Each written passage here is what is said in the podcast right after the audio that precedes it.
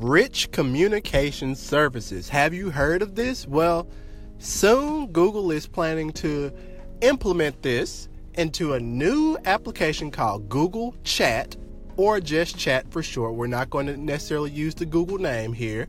And it's supplanting SMS and MMS. So, guys, you're listening to the latest episode of In the Weeds.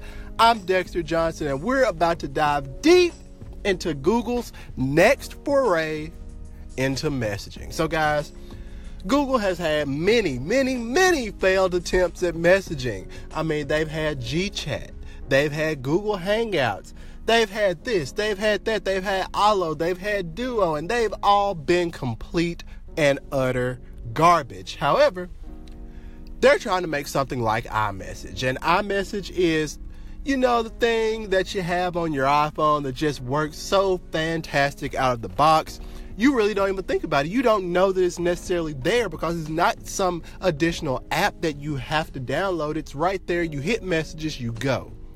However, when it comes to the Android platform, there has never been that one go to app, so to speak. People are always trying to find it. People are either using S- SMS and MMS with their friends, they're using WhatsApp, they're using Signal, they're using Telegram, they're using Hangouts, or they're using a combination of absolutely every single thing under the book, which is just annoying.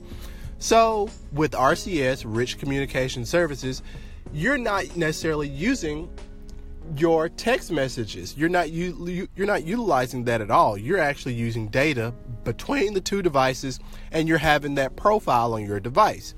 The issue with chat is the fact that these messages are unencrypted. I think that this makes chat absolutely dead on arrival. This should not be something that you'd use. This should not be something that you get excited for unless Google can somehow encrypt this communication. With more and more of the world being in turmoil due to the fact of political alignments and people just speaking out here and there as they have the right to do, having your chat be unencrypted is an absolute no go, and in my opinion, it makes it dead on arrival. Of course, Google is late to the game with this. They have announced that they're releasing chat into the wild pretty soon.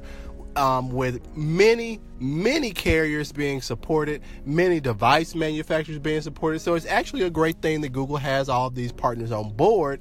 However, the fact that it's not encrypted is a huge thing. In addition, they're going to put development of Allo for the time being on the back burner so that they can get chat released. So, guys, what are your thoughts about chat, this unencrypted mess that Google is pushing out there? Let me know. And until next time, we shall holler.